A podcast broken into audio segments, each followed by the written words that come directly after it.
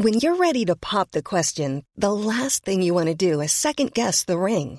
At Bluenile.com, you can design a one of a kind ring with the ease and convenience of shopping online. Choose your diamond and setting. When you find the one, you'll get it delivered right to your door. Go to Bluenile.com and use promo code LISTEN to get $50 off your purchase of $500 or more. That's code LISTEN at Bluenile.com for $50 off your purchase.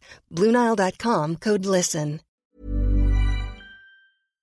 À table, on parle vin, gastronomie, nourriture, littérature et rosé, puisque c'est le thème de cette émission.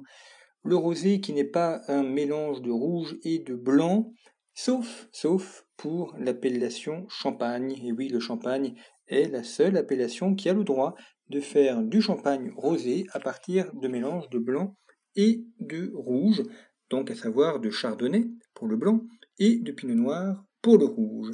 Mais dans l'appellation champagne, il y a aussi ce que l'on appelle le rosé des Rissets, magnifique village, les Rissets, où là, il y a un champagne rosé, mais qui n'est pas un champagne à bulles, c'est ce qu'on appelle donc un vin tranquille. Le rosé a une origine très ancienne, on en trouve déjà des traces à l'époque des Romains.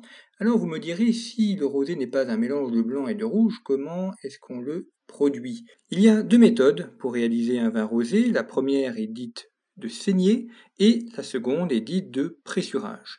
La méthode de saignée permet d'avoir un vin rosé issu de vin rouge. C'est un vin issu de grappes rouges qui est pressuré. Le jus s'écoule dans les cuves, une macération se met en place. Plus la macération dure longtemps, plus les jus sont colorés.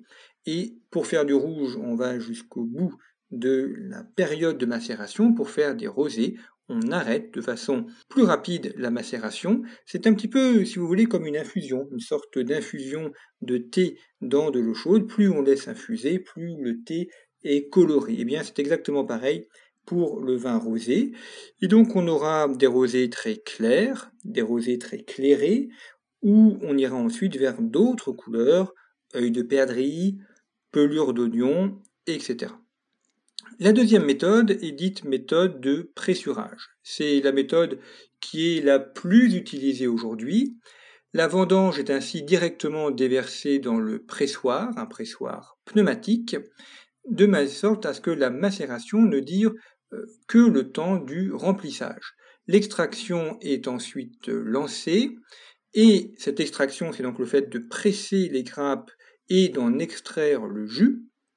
Et euh, ensuite, à l'issue de ce pressurage, le vin qui s'écoule est un vin rosé. Les deux manières se retrouvent donc aujourd'hui. Aujourd'hui, c'est la Provence qui fournit les vins rosés les plus importants.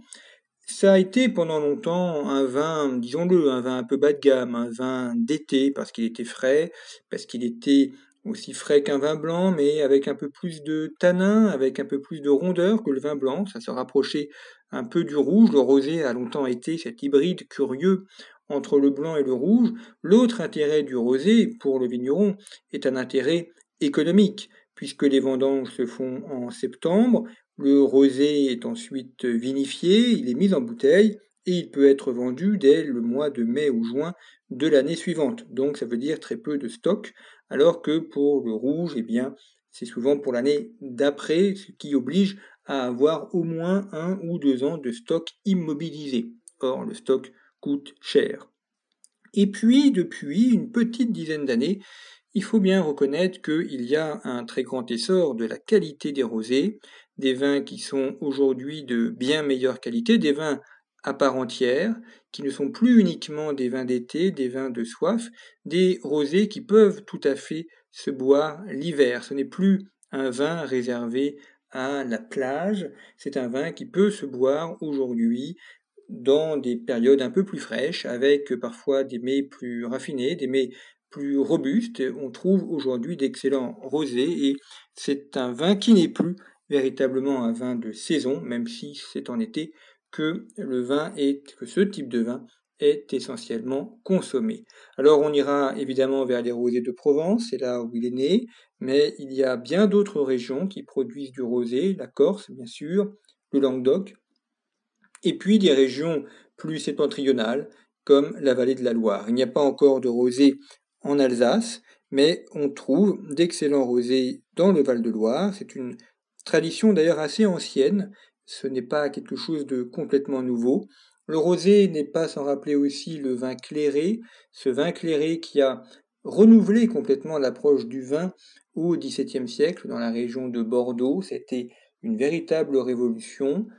Le rosé a donc une longue histoire. On l'apprécie beaucoup pour la variabilité de ses nuances entre le rose vif et euh, l'orange un petit peu foncé.